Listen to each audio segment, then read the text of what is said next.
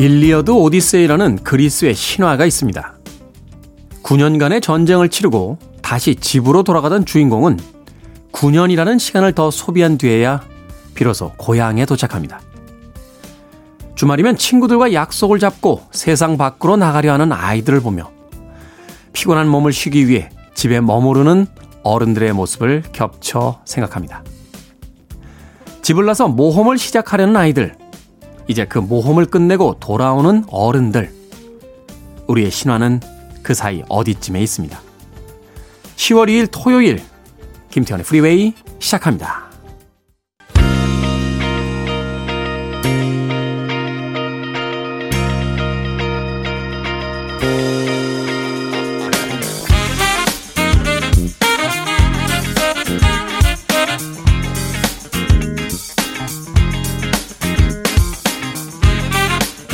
빌보드 kid의 아침 선택 김태훈의 프리웨이 저는 클 태 자 쓰는 테디 김태훈입니다.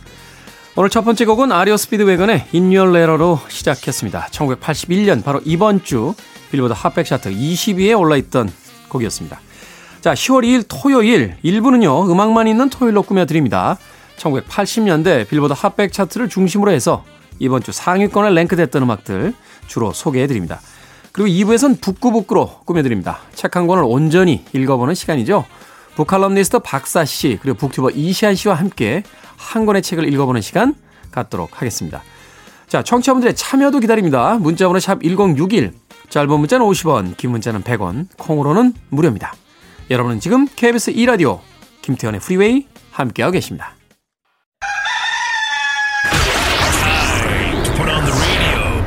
김태훈의 프리웨이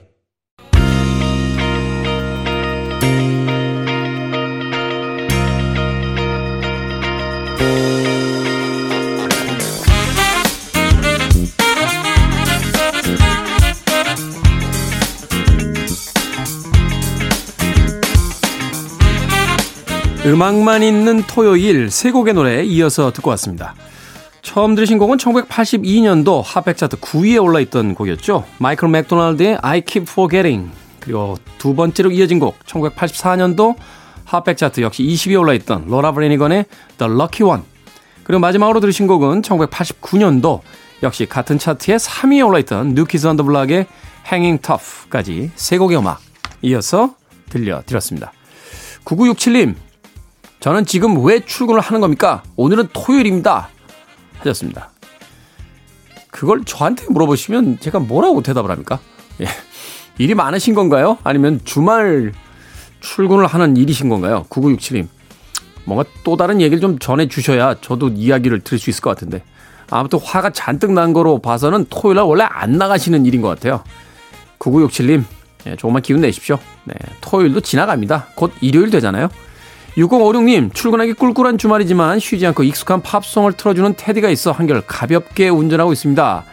물론 현재는 멈춘 상태에서 글 쓰고 있습니다. 경북 구미에서 이정열이라고 사연 보내주셨습니다. 고맙습니다.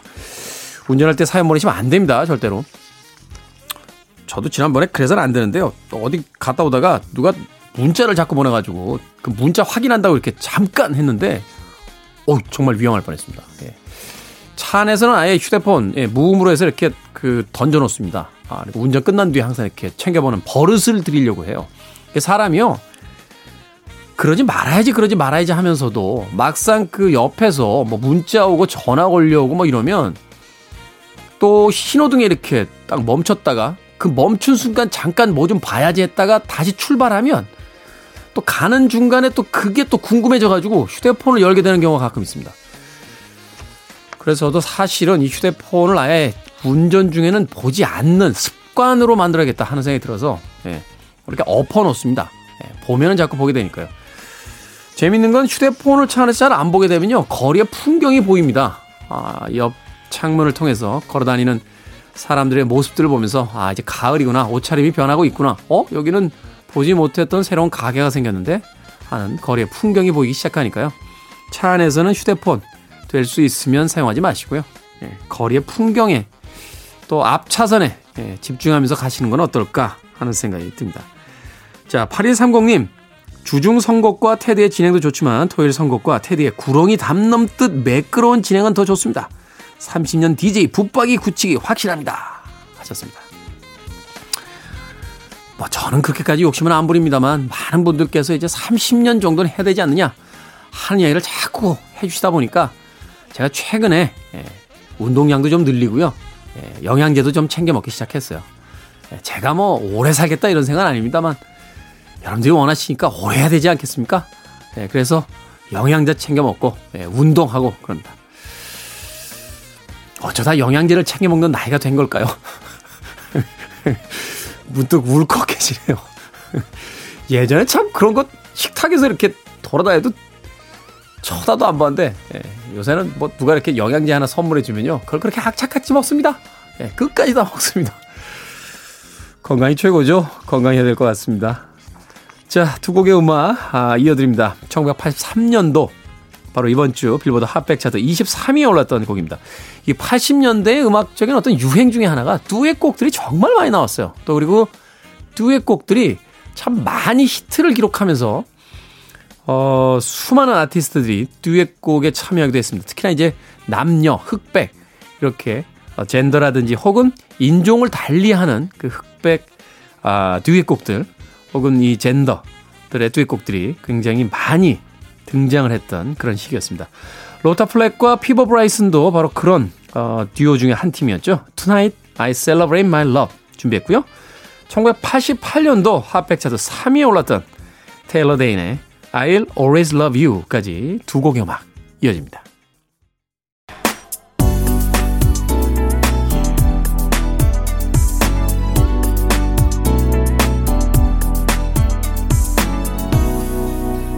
김태훈의 Freeway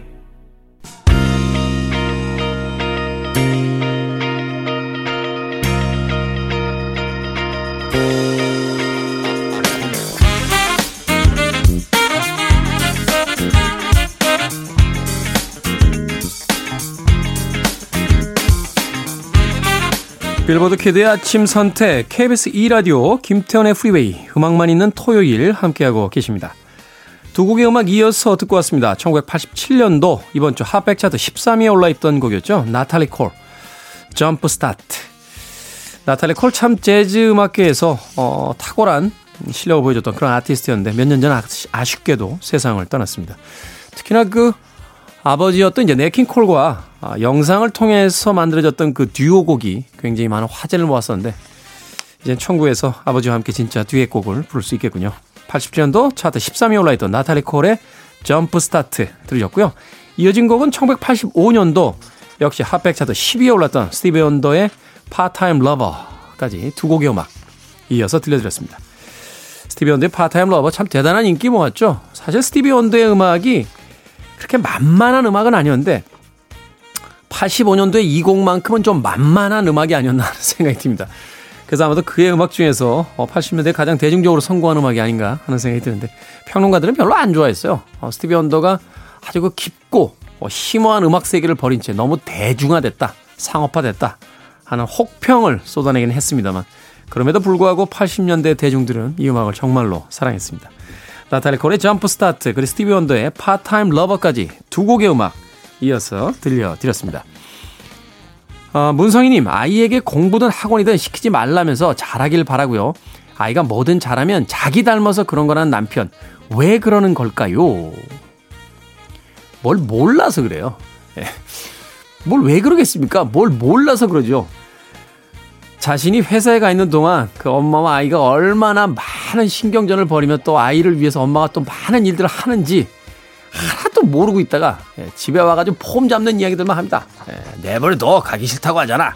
응? 아이가 잘하는 건 다 날 닮아서 그렇지. 세상이 그렇게 쉽다면 얼마나 좋겠습니까? 문성희님 이해해 주십시오. 저는 압니다. 문성희님께서 얼마나 힘드신지. 자, 음악 듣습니다. 1985년도 차트 33위에 올라있던 곡입니다. 더 후터스의 And We Danced. 그리고 86년도 역시 차트 4위에 올라있던 글라스 타이거의 Don't Forget Me까지 두 곡의 음악 이어집니다. You're listening to one of the best radio stations around. You're listening to 김태훈의 Freeway.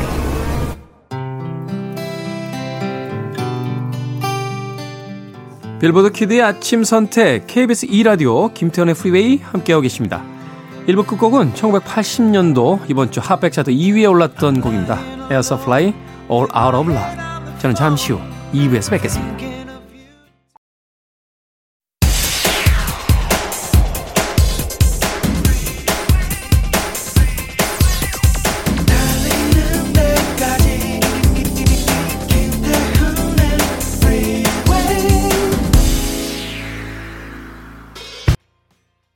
김태현의 프리웨이 10월 2일 토요일 2부 시작했습니다. 버티컬 호라이전의 You're a God 들이었습니다. 자, 2부는 예고해드린 대로요. 어, 잠시 후 책을 읽어보는 시간을 갖습니다. 북구북구 북튜버 이시안 씨, 북칼럼니스트 박사 씨와 함께합니다. I want it, I need it, I'm desperate for it. Okay, let's do it. 김태훈의 Freeway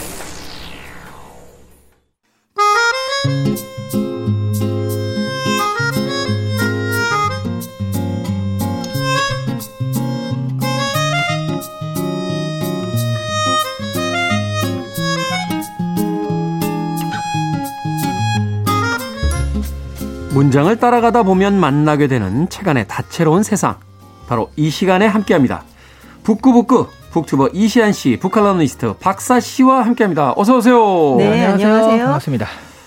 여러분들은 그 머릿속 복잡할 때새 네. 책 읽으세요? 아니면 읽었던 책 다시 읽으세요? 책을 안 읽죠. 머릿속이 복잡한데. 아, 명, 진짜요? 명답입니다, 명답. 네. 아 그래요? 네. 어, 책을 안 읽고 뭐 하죠 그러면?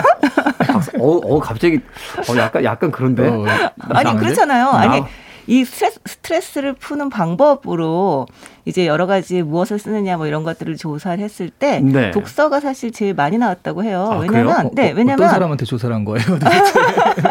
그런 술을 안 먹는 사람한테 조사했어요. 사람은 능동적인 행동을 할 때 좀 약간 자기 스트레스가 좀 잊혀지고 좀 풀리는 경향이 있다고 음. 하는데 사실 음악을 듣거나 영화를 보는 것은 좀 그 음악을 영화에 좀 따라가게 되는 경향이 있잖아요. 그렇죠. 사실 책을 읽는다는 행위는 그 읽는 것뿐만 아니라 거기 이제 자기의 상상력이라든지 맞아요. 감정을 동원하는 게 많으니까. 그것도 있고 뭐 아, 앞부분 읽다가 뒤가 궁금하면 뒤로 갔다가 뭐 아니면 덮기도 하고 뭐 음. 천천히 읽기도 하고 뭐 여러 가지 방법을 통해서 자기가 개입을 하게 되잖아요. 그래서 스트레스 푸는데 되게 좋은 방법이라고 얼마 전에 신문에서 읽었는데 말이죠. 약간 느낌이 뭐냐면 공부 잘하는 친구한테 너 스트레스 어떻게 풀어 그러면 어려운 수학 문제를 풀어요. 음. 어. 풀었을 때 그 희열감 때문에 풀어요라는 말을 들은 것과 지금 비슷한 느낌이에요. 와, 절대 이해 안 된다. 이시안 씨하고 저하고는 그냥 술 마시는 거로. 아, 그런 걸로. 네. 그걸로 정리하도록 하겠습니다. 근데 사실 이제 뭔가 좀 여유가 없을 때는 읽었던 책을 다시 꺼내서 읽게 되는 뭐 아, 그런 경우가 저는 굉장히 많은 것 같은데 네. 네.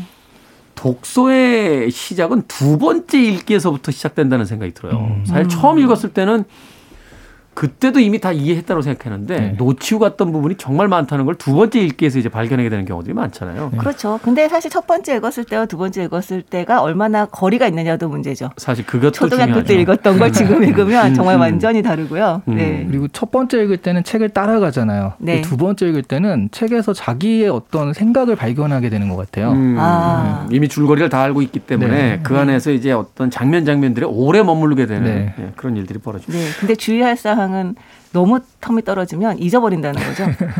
전에 읽었는데 도저히 기억나지 않는 경우 많지 않으십니까? 아, 정글북. 어, 저는 남자 주인공 이름도 생소하더라고요. 다시 모르는데. 자, 오늘은 어, SF 및 환타지의 작가 어슐러 르귄의 참 단편을 준비를 해봤습니다. 자, 이 책은 과연 우리가 읽고 나서 다시 읽게 될 책이 될 것인지 아니면 영원히 다시는 기억하지 않게 될 책이 될 것인지. 오멜라스를 떠나는 사람들. 자 우리에겐 좀 생소한 작가일 수 있죠. 어실러 루긴. 박사 씨가 정말 사랑하는 작가다 하는 이야기를 해주셨는데 어떤 작가인지 먼저 소개를 부탁을 드리겠습니다. 아, 네, 정말 너무 사랑합니다. 제가 이렇게 소개할 수 있는 영광을 안게 돼서 너무 기쁩니다. 네. 네. 아, 우실 것까지는 없어요. 네. 이 어슐러 레긴이라는 작가는 1929년에 태어나서 2018년에 돌아가신 미국의 SF 판타지 작가입니다. 네. 아동문학 작가이기도 하고요. 이 버클리에서 태어났는데요. 아주 지적인 환경에서 자랐어요. 이 아버지는 인류학자고 어머니는 작가였습니다. 음. 이 어렸을 때부터 문학에 관심을 가졌고요. 11살 때 이미 소설을 잡지에 투고를 합니다. 물론 거절을 당하긴 했지만요. 11살 때요? 네, 네. 대단하네요. 그리고 문학으로 석사학위를 받고 프랑스로 유학을 갔다가 역사학자인 찰스 르긴을 만나서 결혼을 하게 됩니다. 그리고 평생 꾸준하게 작품을 썼는데요. 이 1969년에 SF인 어둠의 왼손으로 휴고상과 네블러상을 수상을 했어요. 이 둘 다 SF계에서는 아주 유명한 상인데 그리고 뭐 그 뒤로도 아주 수시로 받게 됩니다. 네. 휴고상을 음. 다섯 번, 네블러상을 여섯 번을 받았죠. 뭐 이 분야에 있어서는 뭐 거의 대가라고 볼 수 있는 네, 작가네요. 네, 제가 달리 여왕님이라고 부르는 게 아닙니다. 네. 환타지인 어스시 이야기 시리즈는 세계 3대 환상 문학으로 꼽히기도 하는데요. 이 나머지 둘은 그 나니아 연대기하고 톨킨의 반지의 제왕이에요. 네. 아, 대단하네요. 그렇죠. 근데 우리가 참 잘 모른다는 게 정말 신기할 정도죠. 사실은 영화 되기 전까지는 그 반지의 제왕도 잘 몰랐어요. 맞아요. 맞아요. 이게 많이 알려지지 않은 이유가 영화하기 굉장히 어려운 내용이기 때문에 사실 그런 그렇죠. 면도 있어요. 나니아 네. 연대 같은 경우는 사실 이제 기독교적 어떤 신화를 가져왔다라고 해서 또 네. 어떤 종교 장르로 또 분류가 되기도 했었고. 음. 네, 네, 네. 그러고 보면 사실 어, 서양권에서 어떤 그 대단한 대가라고 불렸던 작가들을 우리가 속속들이 다 안다라고 생각했는데 그렇지 않은 경우들도 굉장히 많은 것 같다는 그렇죠. 생각을 해보게 됩니다. 네, 네. 그 중에 하나가 바로 어슐러 르귄이다. 네, 네. 음. 이분의 그 소설의 특징은 굉장히 아름답고 아주 철학적입니다. 문장 등등이 음, 네. 아름답고요. 그래서 SF 작가가 노벨상을 받는다면 단연 어슐러 르귄이 1위다라는 평을 듣고 있습니다. 아니 근데 SF 작가는 왜 노벨상 안 줘요? 어떡할까요? 우리 피켓 들고 한번 갈까요?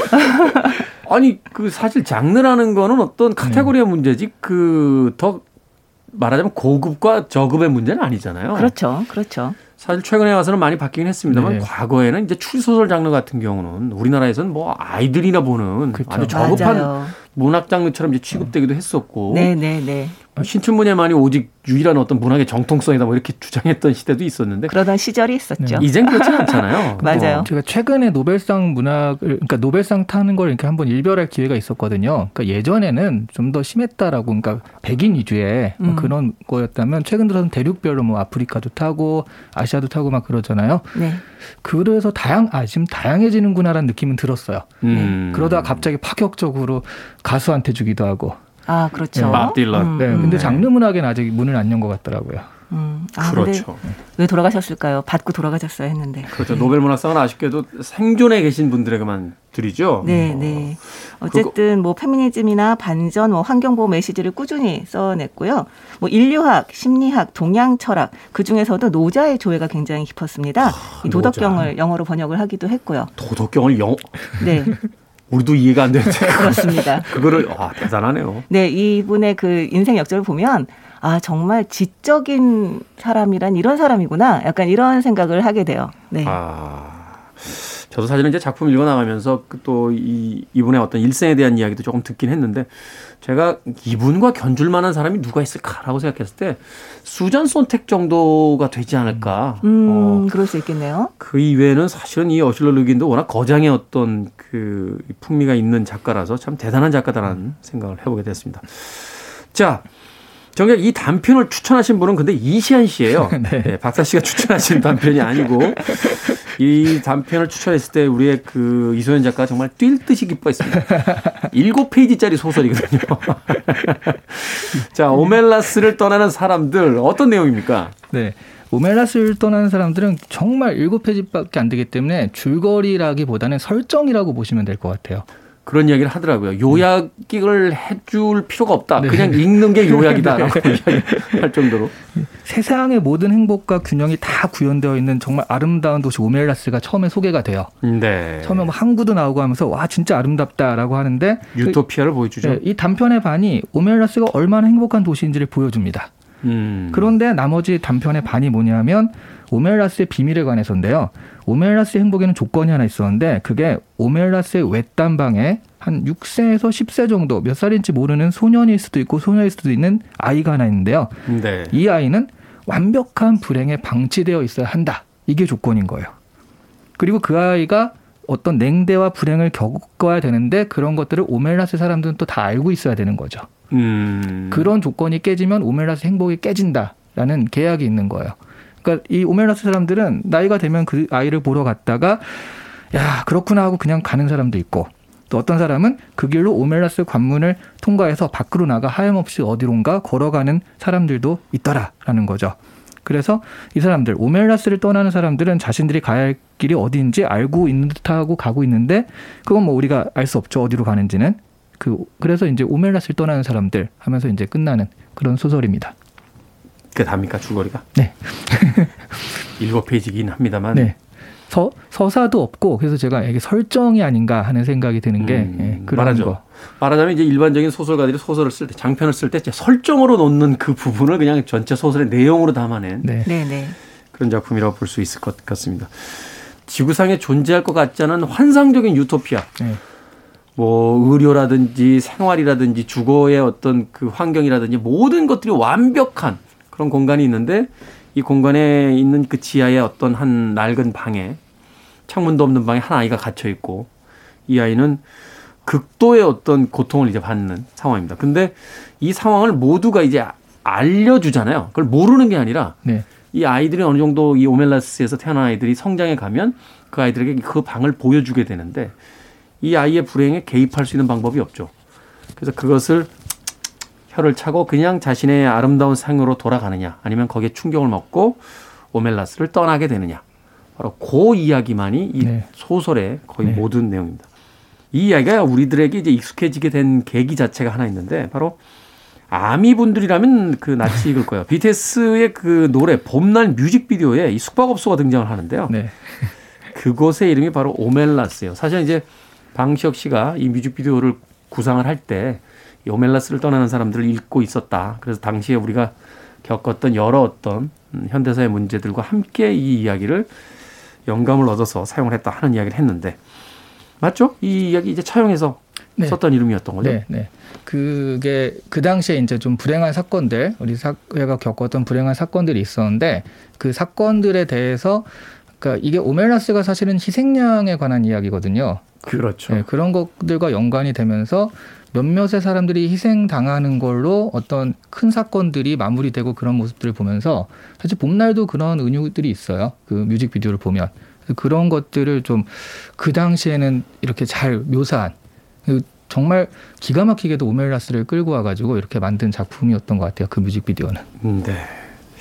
저는 사실 그 이 부분에서 앞서 이야기했지만 그 수잔 손택을 떠올리게 됐던 게 수잔 손택 했던 그 유명한 이야기 중에 나의 행복과 누군가의 불행이 한 공간 안에 있다라면 나의 행복이 누군가의 불행을 통해서 온 것은 아닌지 의심해 봐야 된다.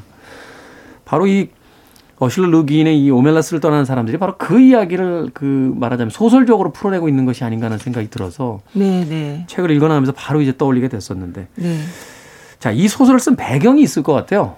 근데 어실러레킹 같은 경우는 이 소설을 일종의 사고 실험이라고 말을 한 적은 있어요. 그러니까 이 소설만이 실험. 아니라 자기의 이제 아. 소설들이 그렇다라고 얘기를 했었죠. 그러니까 어떤 상황 속에 사람을 밀어넣었을 때 어떻게 행동하는가 이제 그걸 관찰을 하는 건데요.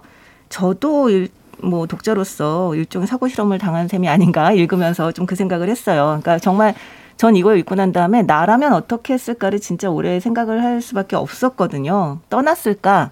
남았을까? 아니면 정말 안 된다, 뒤집자라고 했을까? 이걸 진짜 오래 생각을 하게 됐어요. 이 책은 도스토옙스키의 그 까라마조프의 형제들의 영향을 받았다라고 하는 게 거의 정설처럼 얘기가 되고 있습니다. 네. 그 인상적이었던 것은 이 아이가 있는 것을 알았기 때문에 사람들은 더 현재의 삶에 충실할 수 있었다라는 그런 이야기가 나와요. 그러니까 사람들은 자기의 그 순간순간들을 그냥 허투루 보낼 수가 없었던 거죠. 아까 말씀하셨듯이 누군가의 불행을 디디고 서서 구가하는 행복이라는 것이 얼마나 값진 것인가라는 것을 매번 느낄 수밖에 없었다는 거예요. 혹은 누군가의 불행을 봤을 때 자기의 음. 행복을 더 만끽하게 되잖아요. 어, 잔인하죠. 음, 어, 잔인한 이야기지만 어떻게 보면 굉장히 잔인한 얘기지만 또 어떻게 보면 그것이 일종의 자극이 돼서 내가 저 사람의 불행을 어떻게 도와줄 수 없으면 차라리 내가 정말 나의 삶을 굉장히 행복하게 사는 것이 어떻게 보면 이 사회의 총량, 사회의 행복의 총량을 늘리는 것일 수도 있겠다라고 생각할 수도 있지 않을까? 뭐 저는 그런 생각도 잠깐 했었어요. 음. 네. 그리고 어슐러 르긴이 이 단편집에는 이걸 왜 창작했는지 앞에 써놓았거든요. 그렇죠, 네. 그렇죠. 거기서 오멜라스에 네. 대한 얘기를 하는데, 그러니까 말씀하신 대로 까라마조프가 형제들 이 얘기를 하면서 그 오멜라스란 이름이 어디서 나왔나 이게 좀 모르겠잖아요. 그게 살롬 오레곤을 거꾸로 읽은 거래요. 살롬 오레곤. 네, 그 음. 오레곤 다 아니고 오레곤의 오자만. 살롱 오레곤의 살롱 오까지. 오까지 해가지고 거꾸로 읽어서 살롬이 음. 이제 평화 그런 뜻이잖아요. 네. 그래서 도로 표지판을 보고 어느 날 그렇게 생각을 했대요. 그래서 마지막에 뭐라고 했냐면 작가님은 어디서 그런 아이디어를 얻습니까? 뭐 이렇게 그 질문을 받으면 당연한 말이지만 까맣게 잊은 도스토예프스키의 작품과 도로 표지판을 거꾸로 읽으며 얻는다. 그 밖에 어디서 얻을 수 있겠는가? 뭐 이런 식으로 배경 설명을 자신이 직접 해놨습니다. 음, 그렇군요. 자, 이 소설의 배경. 사실은 이제 이 소설을 분석하는 여러 작가들을 보면 이제 밴덤의 공리주의가 세상을 네. 휩쓸고 네. 있던 시절, 네. 최대 다수의 최대 행복이라고 하는 누군가 최대의 행복을 얻기 위해서 소수의 희생을 정당화했던 그 철학적인 배경에 하나 이제 의문점을 제기한 소설이었다. 그리고 작가 이야기처럼 이제 사고 실험이라는 게 참 중요한 게 결론을 내질 않잖아요. 그렇죠. 어, 열린 결말로서 놔두고 당신이라면 여기서 과연 무엇을 선택하겠는가라는 질문을 던지면서 이 책이 끝나기 때문에 네. 어, 그녀의 어떤 대부분의 책들이 또 그렇고 그러다 보니까 바로 그 사고 실험이라는 건 너는 어떻게 생각하니라는 일종의 실험장으로서 자신의 문학을 사용했다. 라는 이야기가 또 어, 와닿기도 합니다. 음악 한곡 듣고 와서 계속해서 이야기 나눠보도록 하겠습니다. The Singers Unlimited의 Both Sides Now. 모두가 같이 행복한 세상을 꿈꾸지만 세상은 그런 방향으로 흘러가지 않습니다. The Singers Unlimited의 Both Sides Now, 조니 미첼의 곡을 리메이크한 곡으로 들려드렸습니다. 빌보드 Kid의 아침 선택, KBS 2라디오, 김태훈의 Freeway, 북구북구 이시안 씨, 박사 씨와 함께 오멜라슨을 떠나는 사람들, 어실러 르긴의 단편 읽어보고 있습니다. 자, 작품 속에서 이제 오멜라스는 우리가 꿈꾸는 이상적이고 행복한 도시로 그려지지만 사실은 한 아이, 어른도 아닌, 아닌 한 아이가 이제 지하에 갇혀서 비인간적인 생활을 하고 있습니다. 그 덕분에 이 오멜라스가 지금의 상태를 유지할 수 있다 하는 설정인데 여기서 이 아이는 이제 어떤 의미로 우리가 봐야 될까요? 심청이죠, 심청이. 심청이. 오. 네. 인당수에다 몸을 더. 야 와닿는데요. 와닿는데요. 음, 음. 한 명의 희생으로 많은 사람들이 덕을 볼 수 있고 살 수 있는 그런 심청인데 아, 이제 말하자면 그 신화나 전설 속에 나오는 이제 희생양, 네. 재물. 네. 네. 네. 아. 네. 그런 희생량이 강한데 이제 예전에는 그게 좀 당연할 수 있는 뭐 공리주의라는 것들을 굳이 얘기하지 않아도 예전에는 한 사람이 많은 사람에서 희생당하는 건 당연한 거 아니냐. 많은 사람이 살기 위해선. 그런데 점점 그 한 사람의 파괴가 과연 정당한 것인가. 이런 어떤 의문들이 자꾸 이제 생기기 시작하는 게 요즘이죠. 네, 네. 현대 와서는 한 명도 아니잖아요. 소수를 위해서 다수가 희생되는 것이 과연 맞는가라는 의문을 맞아요. 현재는 이제 던지기 시작한 거죠. 네. 그 심청이 말씀하신 거를 들으니까 생각이 나는데 심청이 같은 경우는 저는 늘 그게 의문이었거든요. 왜냐하면 심청이가 물에 빠졌으면 그 아버지가 눈을 떠야 되잖아요. 네. 근데 아버지가 눈을 뜨지 않고 계속 이제 공사로 살다가 나중에 심청이가 여왕이 된 다음에 왕비가 된 다음에 그 만나서 눈을 뜨게 되는데 그때 그곳에 있었던 모든 봉사들이 눈을 뜨는 그런 장면이 나온단 말이에요. 음, 네. 네. 그래서 아니 이게 한 명이 희생해서 다른 사람들이 행복해진 이야기라면 분명히 이제 그 뛰어내리고 난 다음에 눈을 떠야 되는데 왜 마지막에 이렇게 했을까라고 생각을 해보면 우리의 선조들은 좀 지혜로워서 어느 누구의 희생 없이도 행복해질 수 있다라는 얘기를 하려고 했던 게 아닐까? 약간 음. 이런 생각이 저는 좀 들었어요. 물론 음. 과정은 있어야겠지만. 네. 사실은 이제 그 스님인가요? 스님이 오셔서 임당수에다 이제 몸을 던져야 그 눈을 뜰 수 있다. 네. 아, 공양비 300석을 이제 시주하라 그러죠. 사실은 그렇죠, 몸을 그렇죠. 던져야 눈을 뜬다가 아니었죠. 그렇죠. 근데 그 공양미 300석을 이제 얻기 위해서 어쩔 수 없이 몸을 던지는데 그 상황 자체가 그 바다를 이제 그 잠잠히 만들기 위한 네. 어 바다였나요? 강이었나요? 바다였죠. 바다요. 바다였죠. 네. 이 바다를 잠잠하게 만들기 위한 말하자면 제물로서 사용하는 거잖아요. 네, 네. 아, 우리 아 그러네요. 심청이도 다시 읽어봐야겠네. 우리 다음에 심청이로 할까요? 지금 지금 얘기하다 보니까 뭐가 하나도 안 맞네. 내가 생각하고 있던 거랑 이게 다 다르네. 아. 이래서 우리는 음. 책을 두 번 읽어야 합니다.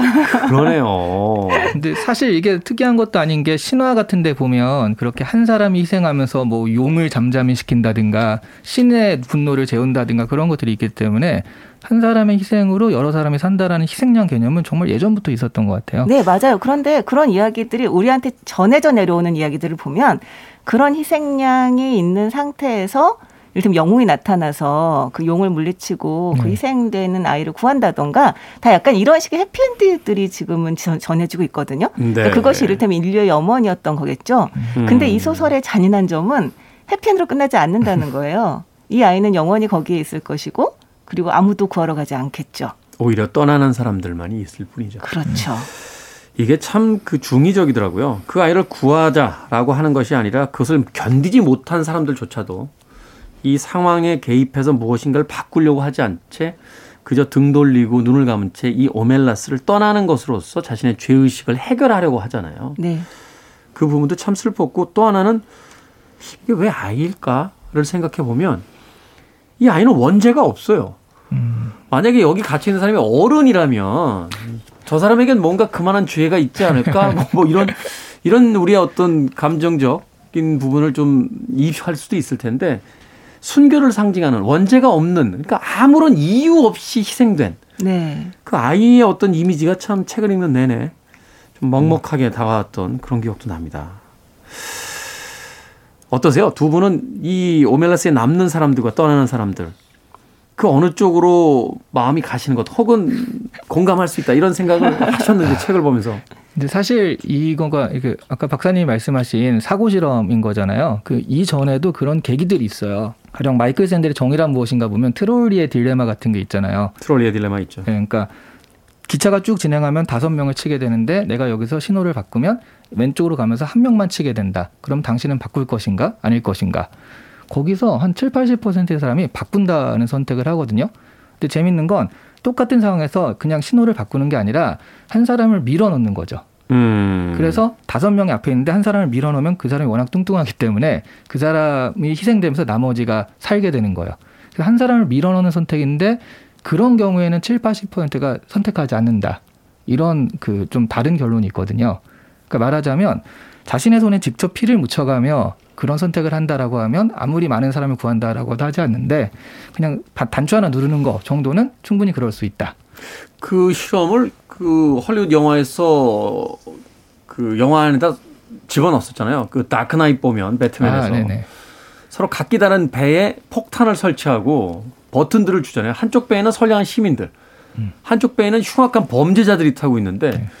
시민들이 막 그 버튼을 막 누르라고 음. 상대를 먼저 폭파해야 내가 살아남는다고 막 주장하다가 막상 그 버튼을 직접 누르라고 주니까 거기서는 누르지 못하고 뒤로 네. 물러난단 네. 말이죠. 바로 어떤 그런 실험들, 네. 어, 인간의 어떤 그 깊은 어떤 어두움과 그 심리에 대한 이야기들. 네. 그래서 오멜나스를 떠나는 사람들을 봐도 저도 그냥 만약 이게 너무 부당하다고 느끼면 떠나는 선택이지 그걸 바꾸는 뭐 이렇게 바꿔가지고 뭔가 하고 그럴 것 같진 않더라고요. 음. 그 저 같은 경우도 실제로 아 사실은 이게 고백인데요. 전 이걸 읽고 생각을 하면서 내가 이런 오멜렛에 살지 않는 게 너무 다행이다라고 생각을 먼저 했어요. 이런 선택을 강요받지 않아도 되는 게 그럼요. 너무 다행이다. 선택을 하지 않아도 되는 상황이라는 건 정말 너무 좋다라고 생각을 했는데 그 바로 다음에 느낀 게 뭐였냐면 그렇지만 지금 우리가 살고 있는 사회가 오멜라스와 다른가? 라고 하는 점이었거든요. 끊임없이 선택해야 되죠. 그럼요. 우리가 지금 단지 여기서는 지하실에 아이와 그 다음에 그 오멜라스 시민들 이렇게 양분화되어 있을 뿐이지만 사실 우리의 삶을 찬찬히 들여다보면 우리는 끊임없이 선택을 해야 되거든요. 우리는 심지어 오멜라스의 시민이자 지하에 갇힌 아이기도 하잖아요. 맞아요. 네. 아주 복잡한 상황이기도 하고 그리고 이런 선택을 피할 수 있는 것이 아니라 우리가 그걸 과연 다 같이 살 수 있을 것인가라는 질문은 우리도 계속 받고 있는 상황이라고 하는 걸 좀 다시 자각을 하게 됐다고나 할까요? 음. 그, 리고 사실 이게 그냥 우리 사회죠. 맞아요. 우리 사회 자체고요. 예를 들어서 이렇게 하면 이제 우리 그 들으시는 분들이 잘 안 와닿으실 수 있을 것 같아서 굳이 이제 비유를 하자면 정규직과 비정규직 가령 비정규직을 그런 무슨 철도 이런 거 했을 때 굉장히 위험한 일에 비정규직을 배치하죠. 배치하면서 이렇게 하잖아요. 근데 그건 누군가 또 해야 되는 일은 맞는데 그런 부분에서는 이분들의 어떤 희생과 노력으로 사회가 떠받침되는 거니까 이런 부분에서는 비슷한 일들이 지금 사회 곳곳에서 일어나고 있다라고 생각을 하거든요. 음, 이것이 마치 그 SF처럼 어떤 실화된 공간이 아니라 우리의 현실로 돌아오면 능히 그 비율을 찾아낼 수 있는 현실적인 네. 공간들이 있는데 우리는 그렇게 생각하지 않는다는 거죠. 그렇죠. 저는 이 제목도 굉장히 의미심장했어요. 오멜라스를 떠나는 사람들. 이건 마치 그래도 최소한의 양심을 가진 사람으로서 그 오멜라스를 떠난다라는 것으로서 처음에는 읽혀졌었는데 네. 왜 작가는 오멜라스라고 쓰지 않고 그이 책의 제목을 오멜라스를 음. 떠나는 사람들이라고 그러니까 남아 있는 사람들이 아닌 떠나는 사람들에 대해 방점을 찍어놨잖아요. 음. 그렇게 본다라면 떠나는 사람들은 자신은 그래도 정의롭다라고 스스로를 믿는 사람이지만 그렇다면 현실에 대해서 무엇인가를 했는가? 현실을 바꾸려고 한 것이 무엇인가? 남아서 그것을 인정하고 행복하게 사는 사람들과 비교해서 과연 당신들은 뭘 했는가? 그냥 침묵한 채 자신의 어떤 죄의식만을 덜기 위해서 그 공간에서 등 돌리고 나가버린 것밖에 무엇이 있는가라고 묻는 듯한 느낌도 들었거든요. 네, 저는 이런 생각이 들었어요. 이 오메라스 아까 그 이 소설 설명을 해주실 때 그 앞에 전반부 반은 얼마나 행복한 곳인가를 이제 되면 설명을 하고 그 네. 다음에 이제 비밀을 얘기했다고 말씀을 하셨는데 이걸 다 읽고 난 다음엔 질문할 수밖에 없거든요. 과연 지하실에 아이가 비참한 삶을 살고 있다는 것을 알면서도 행복하게 살 수 있을까? 음. 그러니까 행복이란 무엇인가라는 문제죠. 아. 아주 아주 이를테면 그냥 풍족하게 먹고 그냥 말 그대로 뭐 좋은 기후에서 이렇게 사는 거 좋은 이를테면 기술을 누리며 사는 것이 행복이라고 우리는 생각하기 쉽지만 과연 그런 마음을 품고 사는 게 행복일까라고 했을 때 저는 거기다 오케이를 하기가 너무 어렵거든요. 음. 그렇다면 어떻게 보면 오멜라스를 떠나는 사람들이야말로 자기 행복을 찾아가는 사람들일 수 있는 거죠. 오히려. 네. 그런, 음. 그런 식의 어떤 죄책감이라던가 어두운 구석 없이 누릴 수 있는 행복을 찾기 위해서는 여기 떠나는 수밖에 없다라는 결론에 갈 수밖에 없었던 게 아닐까라는 생각이 듭니다. 이 사람들은 행복을 찾았을까요? 글쎄요. 여기 어느 사람도 행복할 것 같지가 않아요. 맞아요. 네. 제 생각에도 그래요. 그냥 딱 정말 그거를 보고 그 아이를 보고도 아무 생각 없이 그냥 내가 누리는 것을 누리는 사람들 그 사람들만이 나름 자기는 행복을 누릴 것 같아요. 오히려. 네. 어슐러 르귄은 마치 아주 촘촘히 잘 짜여진 그물망을 쳐놓은 채 우리에게 한번 빠져나갈 수 있으면 빠져나가 봐라고 이야기하는 듯한 그런 느낌도 듭니다. 음악 한 곡도 듣고 와서 계속해서 책에 대한 이야기 이제 정리 수순으로 어, 나가보도록 하겠습니다.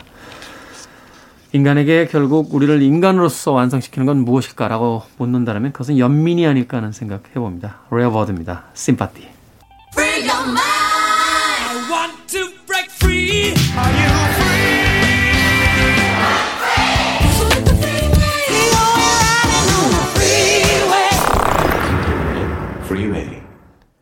빌보드 Kid의 아침 선택, 김태훈의 Freeway, 북칼럼니스트 박사 씨, 북튜버 이시안 씨와 함께 북구북구 진행해보고 있습니다. 자, 레어버드의 Sympathy까지 듣고 왔습니다. 오늘은 어슐러 르귄의 오멜라스를 떠난 사람들 읽어보고 있는데요. 소설에서는 이제 지하실 아이를 외면하거나 아예 떠나거나 둘 중 하나밖에는 이제 선택이 없는데, 자, 현실에서는 좀 다를 수 있잖아요. 시스템을 좀 바꿔보려는 노력. 뭐 영화 이야기 또 해서 그렇긴 합니다만 그 설국열차 보면 어 크리스 에반스는 이제 앞칸으로 가겠다. 그래서 음. 앞칸과 뒷칸을 바꾸겠다. 뭐 이렇게 격렬히 싸우지만 우리의 송강호 씨는 나는 앞칸에 관심이 없고 옆으로 나갈 거야. 그러면서 오, 네. 송강호 씨 기분이 방금, 방금 지나가셨어요. 네. 이 이야기를 하잖아요. 네. 이렇게 시스템을 바꾸려는 노력 해볼 수 있지 않았을까요? 아. 뭐 일단 그쪽에서는 이 소설 속에서는 그건 그것이 계약이기 때문에 어쩔 수 없다고 아주 못을 받고 있으니까 말하자면 어렵겠지만. 이 사회를 전체를 붕괴시킬 수 있다. 네, 네. 그렇지만 뭐 우리 사회에서는 가능하지 않을까. 라고 생각하지만 아. 너무 어렵습니다. 소설 사실. 안에서도 그런 전제가 나왔을 때 왜 이런 계약이 있지? 라고 일단 우리는 생각을 하잖아요. 네. 그런데 그 안에 사람들 생각을 못 하듯이 우리도 우리 안에서 그런 생각하는 건 시스템 안에서는 되게 어려운 것 같아요. 어려운 면이 있죠. 네, 밖에서 시스템을 보면은 아, 왜 저렇게 하지라고 생각하지만 시스템 안에 있으면 예를 들어서 아, 오늘 사회적인 얘기를 많이 하게 되는데 최근 토건 비리 같은 것들이 이제 어, 정치적인 문제로 많이 등장을 하잖아요. 네. 그러면 거기서 싸우는 게 누가 그러면 이걸로 이득을 받는가, 특혜를 얻었는가 이런 걸 가지고 싸우는 건데 이런 토건 비리가 일어날 수 있는 그러니까 민간 업체가 개발했을 때 엄청난 이익이 있는 이 시스템의 구조 왜 그렇게 개발을 하지? 이런 것에 대해서 사실 근본적인 의문이 있어야 되거든요. 네. 네 그런 부분들을 좀 여기 그런 것에서 쟁점이 안 되잖아요. 그 시스템 자체에 대한 의문을 가지는 건 사실은 굉장히 어려운 일 같습니다. 네. 그렇지만 어쨌든 간에 그런 시스템 자체의 문제를 가진 사람들이 있었기 때문에 인간의 역사는 발전을 했다고 생각은 해요. 단 우리는 그걸 할 수 없다. 우리는 그 지금 현재 이 삶에서 그걸 할 수 없다라는 게 어떻게 보면 문제일 수 있는데요. 저는 그래서 그나마 이를테면 서명을 뭐 해달라, 뭐 이를테면 기부를 해달라 이런 아주 작은 사안들에서나마 우리는 계속 어쨌든 옳다고 하는 걸 해야 되지 않을까라고 생각을 하는 편입니다. 그래서 정치인들의 어떤 공약을 눈여겨보는 것도 그런 이유 중에 맞아요, 하나가 되겠죠. 맞아요. 근데 사실 저는 서명을 해달라고 하면은 정말 가능하면 많이 해주려고 하긴 하는데 어, 제 이름은 너무 불리해요. 진짜 제가 제 이름으로 박사 이렇게 서명했을 때 이 서명제가 가서 이거 봐라 누가 가라로 쓰지 않았느냐 이런 말을 듣지 않을까 이게 저는 너무 마음에 걸려서 늘 서명하면서도 참 행복하지 않습니다. 그러니까요.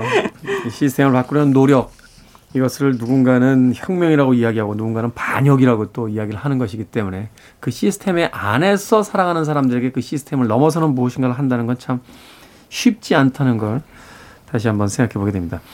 자, 짧지만 참 많은 생각을 하게 되는 작품인데 이 단편에서 기억에 남는 문장이나 장면이 있다라면 어떤 것들이 있을까요? 한 분씩 하나씩 또 이야기를 해 주신다면. 저는 근데 이게 내용적으로도 되게 생각할 만한데 문체가 진짜 아름답더라고요. 그렇죠. 문체가 아름답다. 아유, 제가 달리 여백님이라고 부르겠습니까? 그래서 종소리를 묘사하는 그게 있는데 그게 멀어지는 듯 가까워지는 듯 다가오며 때때로 몸을 떨고 하나로 모여들었다가 다시 울려 퍼지는 즐거운 종소리가 도시를 휘감고 지나며 달콤한 음악이 되어 들려왔다. 이 종소리를 묘사하는 부분이 어, 정말 종소리가 내 몸을 관통하는 느낌이잖아요. 정말 그 하루끼 이전의 어떤 문학을 대표하는 듯한 문장이에요. 정말 그냥 그냥 멀리서 종소리가 들려왔다. 이걸 이렇게 쓰잖아요. 네네. 하루끼는 한 줄로 쓰는데. 그리고서는 뭐 기껏 한 줄 더 쓰면 나무 위에 있던 까치가 날아올랐다. 뭐 이, 정도인데 그거를 멀리서 가까운 듯 먼 듯 부르르 떨면서 정말 어떤 고전 문학의 어떤 정수를 보는 듯한 그 문체들. 네. 아름답네요, 참. 네. 음.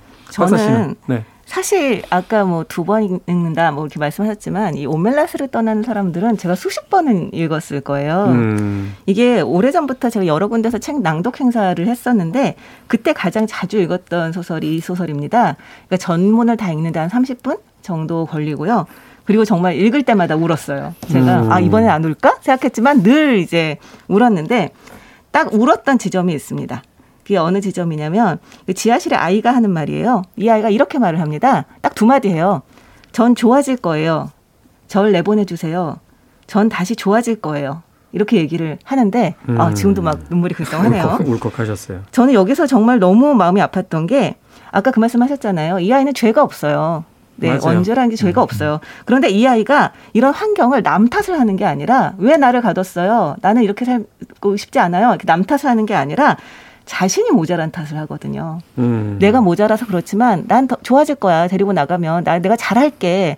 라고 말을 하는 그 부분이 정말 너무 마음이 아프더라고요. 맞아요. 그 신자유주의에서 모든 것들은 당신이 근면하지 않고 네. 네. 성실하지 않고 당신이 능력이 모자란 탓이다라고 개인에게 그 책임을 묻듯이 맞아요. 사실 이 오멜라스를 떠난 사람들 앞서서 이야기했습니다만 그 설국열차에서도 아무 죄 없는 흑인 소년을 첫 장면에서 잡아가잖아요. 네. 만들지 못하는 부품을 대신해서 그 지하칸에서 일을 시키기 위해서 네. 기차의 맨 앞에 있는 그 엔진칸의 지하에서 일을 시키기 위해서 한 소년을 잡아다가 거기서 계속 반복적인 노동을 시키고 그 아이를 통해서 이 기차 전체가 유지가 되면서 이제 달리게 되는 건데 그 장면을 보면서 저는 사실 봉준호 감독이 오멜라스를 떠나는 사람들을 읽었구나 하는 생각을 받기도 했어요. 바로 그 네. 장면과 아주 절묘하게 이제 오버랩이 되면서 네, 네.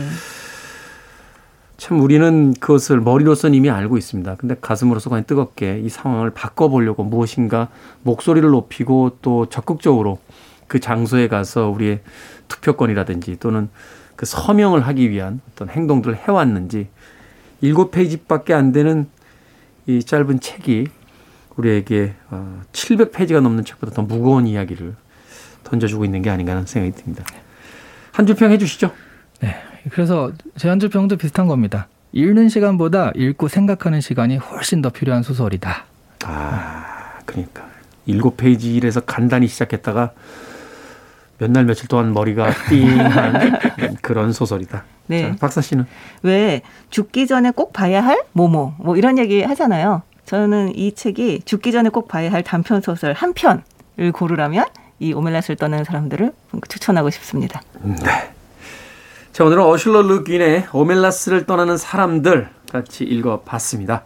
다음 주에는 존 르카레 스파이 소설의 뭐 대가라고 불리는 인물이죠. 최근에 뭐 007 영화도 개봉하고 뭐 스파이물이 또 인기를 얻고 있는 것 같아서 네. 시류에 영합 재빨리 책을 선정해봤습니다. 존 르카레의 고전 중에서 추운 나라에서 온 스파이 읽어보도록 하겠습니다. 이 책 아주 재밌고 또 뭐그 박찬욱 감독 뭐부터 시작해서 뭐 류승완 감독 같은 어, 여러 감독들 우리나라의 감독들도 자신들에게 가장 큰 영향을 준 어, 작가이자 소설이다라고 고백하기도 했습니다. 여러분들도 한번 꼭 읽어보시길 바라겠습니다. 존 르카레의 추운 나라에서 온 스파이 다음 주에 읽어보도록 하겠습니다. 북튜버 이시한 씨, 북칼럼니스트 박사 씨와 함께했습니다. 고맙습니다. 네, 네 안녕히 계세요. 저는 음악 한 곡 더 듣습니다. 소외된 이들을 외면 말고 세상을 바꾸자 하는 이야기가 담겨져 있죠. 마이클 잭슨입니다. Man in the Mirror.